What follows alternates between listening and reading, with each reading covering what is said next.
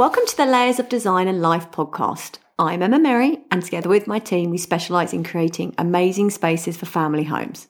Whether it be kitchens or bathrooms or a complete top to bottom renovation, our style is creating bespoke, relaxed schemes that feel curated and complementary to their surroundings.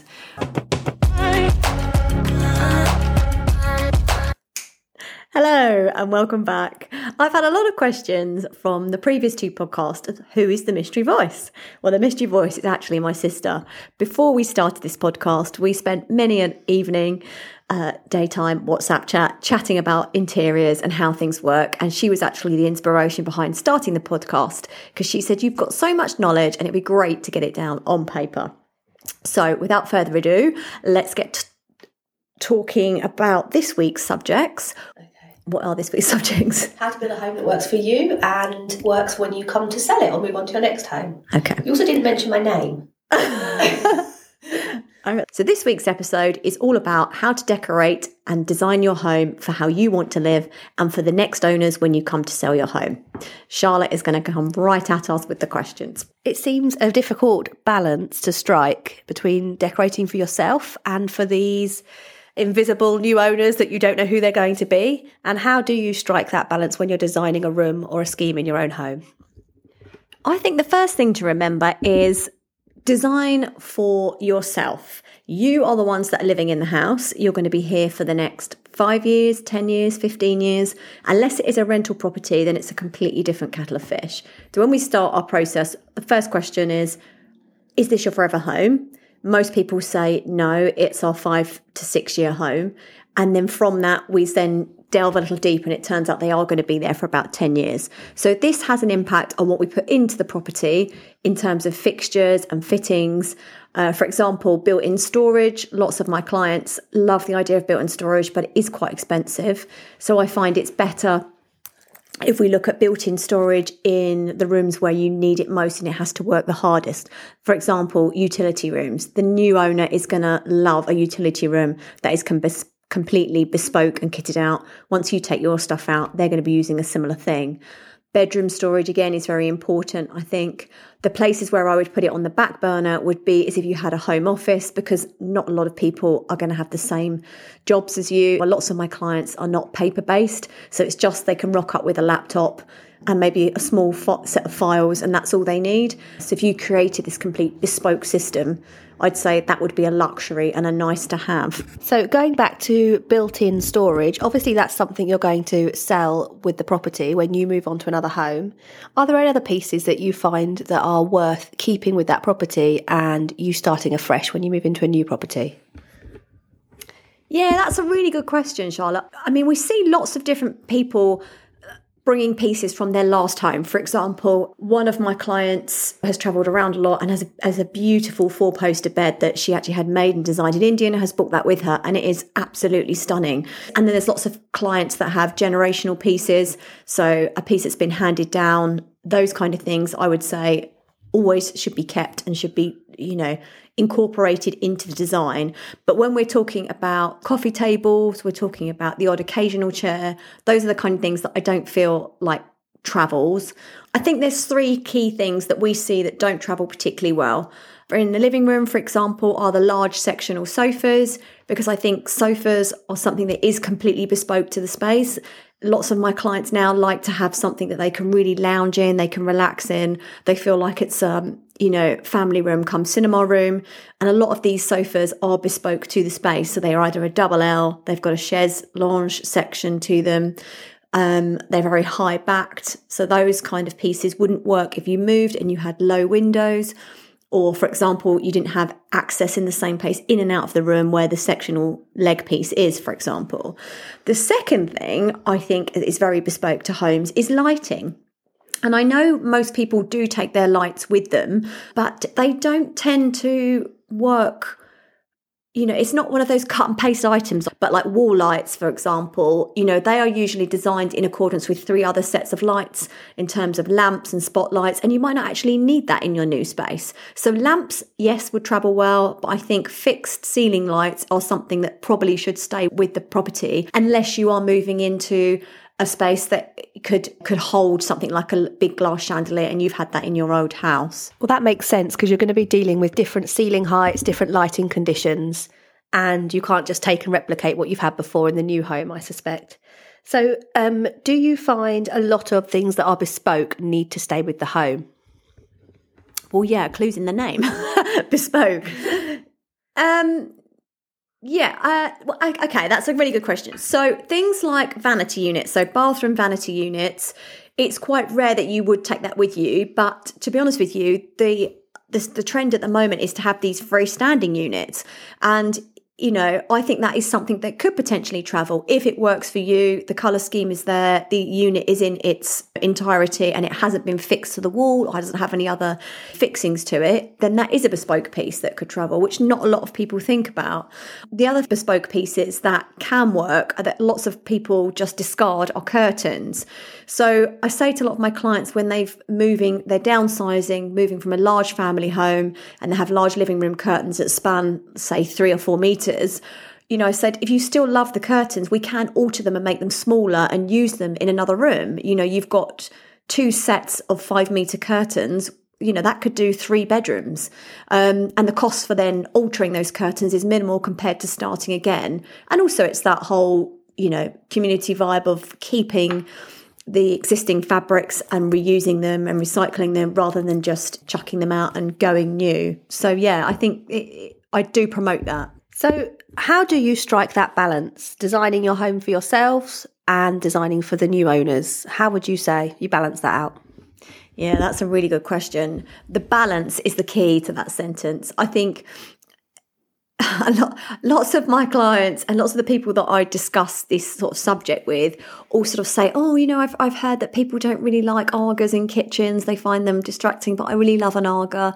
And I've sort of said, "Look, you know, no one is going to walk into your house and love everything. They are going to change things, and you have to be happy with that.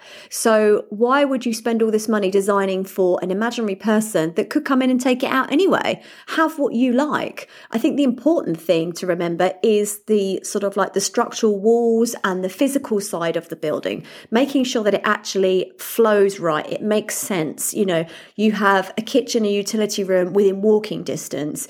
You know, your living room is is he doesn't have double doors onto like a patio that is constantly flooded because you're never going to use those double doors because you don't want the kids going in and out with muddy feet. Those are the kind of sensible things that we need to look at.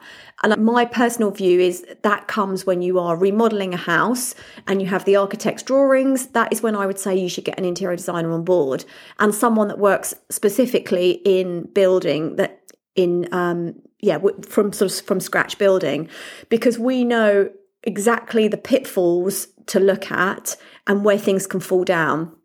Lots of architects love a lot of glass, which can look absolutely stunning. But then when you think about putting furniture in, if you've got loads and loads of windows, you're limited to where you can put furniture. And then bespoke storage becomes you know even more minimalized because it has to be freestanding because it has to be beneath a window etc etc etc we come into the process earlier and earlier these days. We come in when people have got their architect's plans and in our pre-built consultancy sessions you know we sit down with people and look at where the windows are placed the heights you know think about okay so if you are going to have a sofa in here is it going to be a sectional? Are you going to have this open fireplace? Are you going to want to sit around this fireplace? You've got windows to the left and right you know where you're going to put your TV. I think gone are the days where people don't want to see the TV. I think that's a different kind of interior design. Most of my families, they are sitting in the living room of an evening because they're watching Strictly or, you know, they're catching up on a movie. I think that is real life. You know, there is a different market for drawing rooms. So, yeah, I would say, in conclusion to that, look at things, you know, the practicalities. Agreed. The practicalities of the space. That's where you need to start. So, when you're looking at the construction, the practical side of living in the space, that makes a lot of sense because the next owner is not going to want to knocking down walls. Um, but how do you live in a space and inject your own personality? I know everyone was talking about neutral a few years ago. Everything was grey or everything was magnolia. So, how do you inject your personality but keep it saleable for the next owners? Well, that's the that's the million dollar question, Charlotte. Um, I think personality can come in pickup items, I always think. So, items that you can pick up and take with you. For example, headboards, chairs, cushions, all those kind of bits and pieces. Again, the wall lights, like we said, they're probably not going to travel. So, if you're going to go for something ornate and bespoke, then you have to think about your next owner. If you're going to be in the house for three or four years, is it something they're going to like? But I think most people buy with their eyes as opposed to their wallets. You know, they will walk into a house. I know I did. Well, ours wasn't looking great, to be fair, but I saw the potential. They walk in, they think, oh my God, this is beautiful. I can imagine myself having breakfast at that island. I can imagine the kids and us sitting in here having a fire in the winter.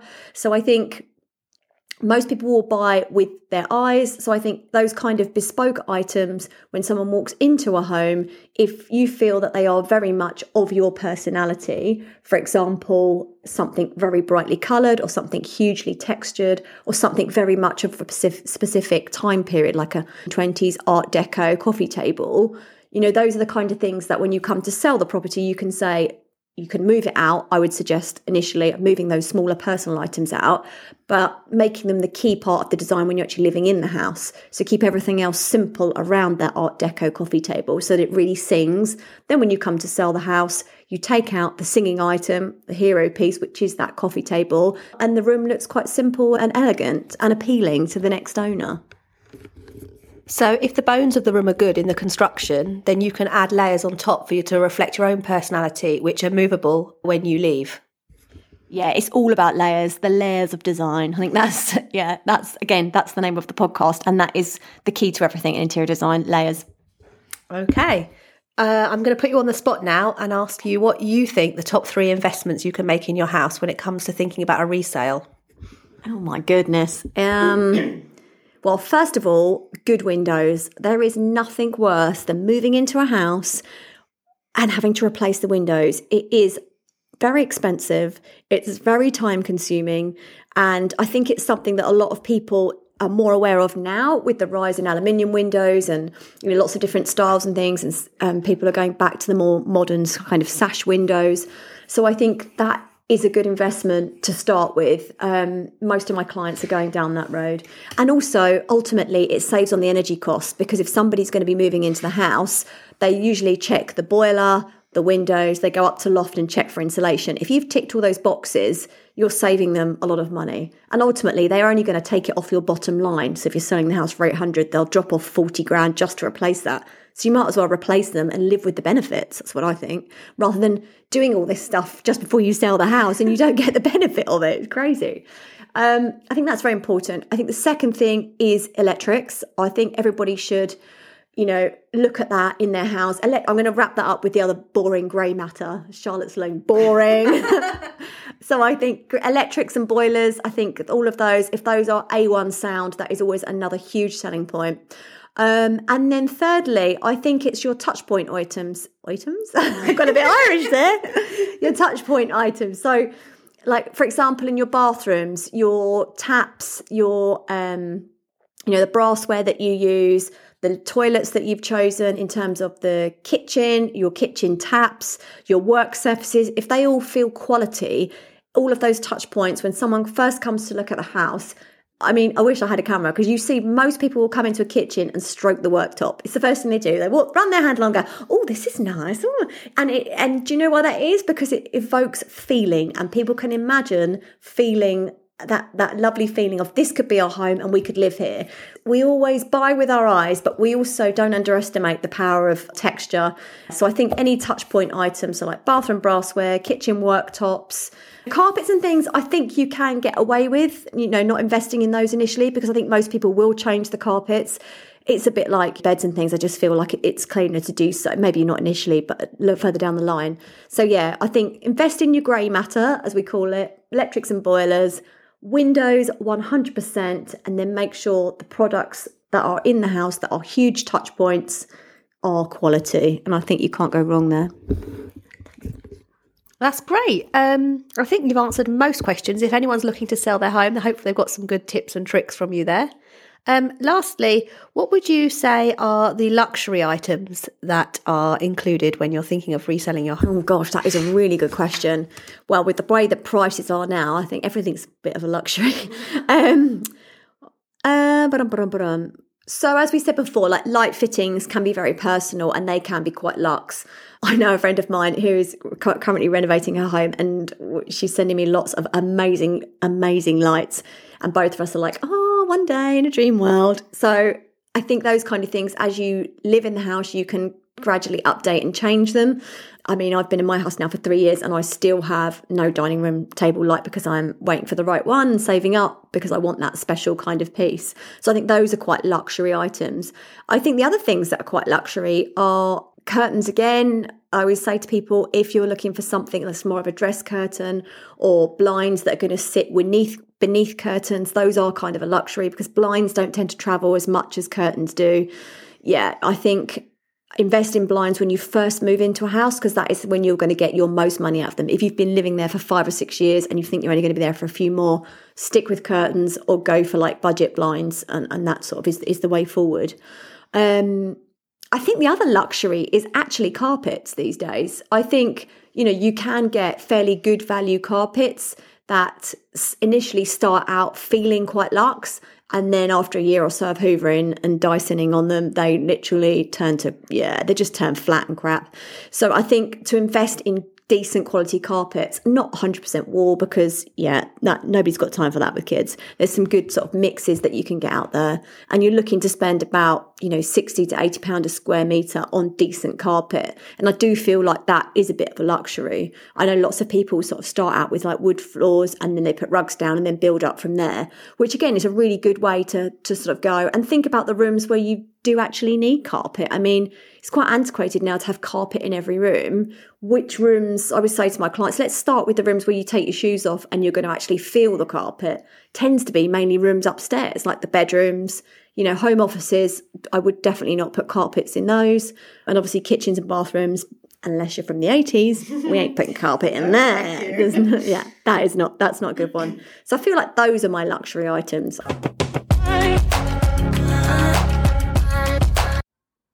So I'm here with Emma from Robert Leech Estate Agents, who's based in Reigate, and we're going to have a chat about the UK market, how it changes and how it differs from sort of selling a home in the States.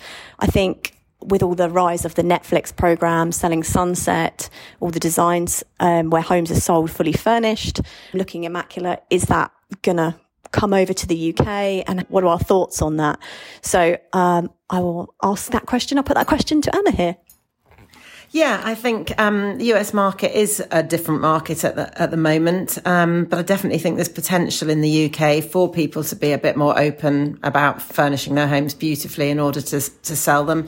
Um, obviously, certainly you see it in in the new homes um, world, and uh, very much I think that could rub off on on the second hand um, market.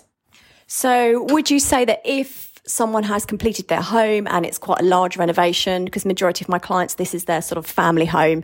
They've bought furniture that is bespoke to the space like a large dining room table and then they're looking to move to their next home. The kids have gone off to uni. They're obviously going to downsize. Would you see the value in them selling those larger pieces with the home yeah, absolutely. And we have seen a bit more of that literally in very recent times. People saying that they would be willing to sell various parts of furniture. They're normally negotiated actually separately to the actual, to the actual house, done as a separate transaction. But yes, as you say, people buy big, big sofas that they don't want to take on with them elsewhere. And actually people can buy into that when they look at the house, seeing how beautiful that looks in that room, that it would be better for it to stay.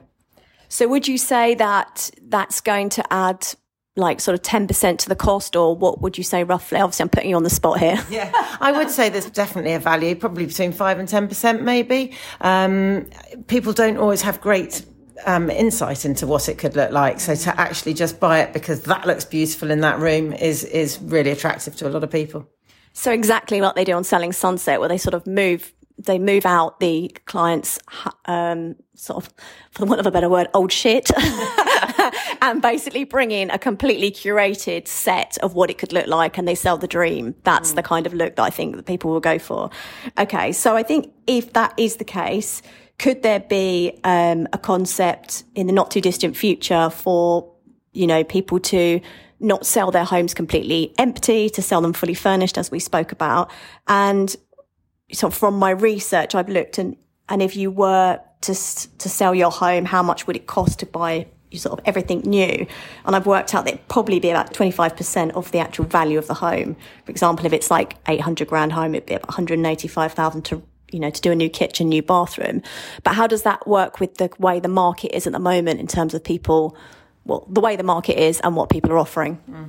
The way the market at the moment, I mean, there is still a real worry about cost, obviously. So, whether people would engage in actually doing kitchens and bathrooms and everything else, we see it all the time that people go, Oh, our house looks the best now just before we sell it because we've decorated it to sell it and we've changed the curtains. So, yeah, I definitely think there is potential for people to go that step further and maybe, you know, kit it out with new furniture and everything to, to sell it. Yeah. Okay. Great. That's I think that's a really good insight. And how are you finding the market at the moment? Obviously, we're based down in Surrey. Do you find there's still a trajectory with people moving from London to here, or what's your thoughts? Yeah, massive part of our market here in Reigate with the amazing schools, commutability. We always are a little bit sheltered from the rest of the market in a way. So still a very strong market down here. And yeah, I would say probably 50% moving from the South London. We see a lot from Clapham, Balham, Streatham, North London as well. Just wanting to get into the schools, but people still needing to be able to get into London. With people needing to go to London only a couple of days a week, maybe now, it's becoming more and more attractive. That leads me right on to my next question. I'm getting asked for a lot more home office spaces.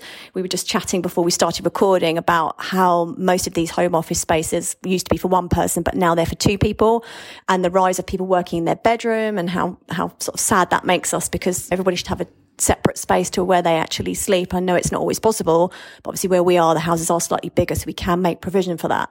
Are you seeing the same trend in being asked for home offices and what other sort of things are, are clients wanting? Absolutely. A huge, huge ask for space for home working, whether that be a cabin in the garden, whether it be a study downstairs, whether people actually want three bedrooms and they're asking for four because they need that study area. Um, but yeah, people are wanting defined areas to work in at, at home and people are actually wanting separate spaces from their bedrooms at last. and their husbands. Absolutely.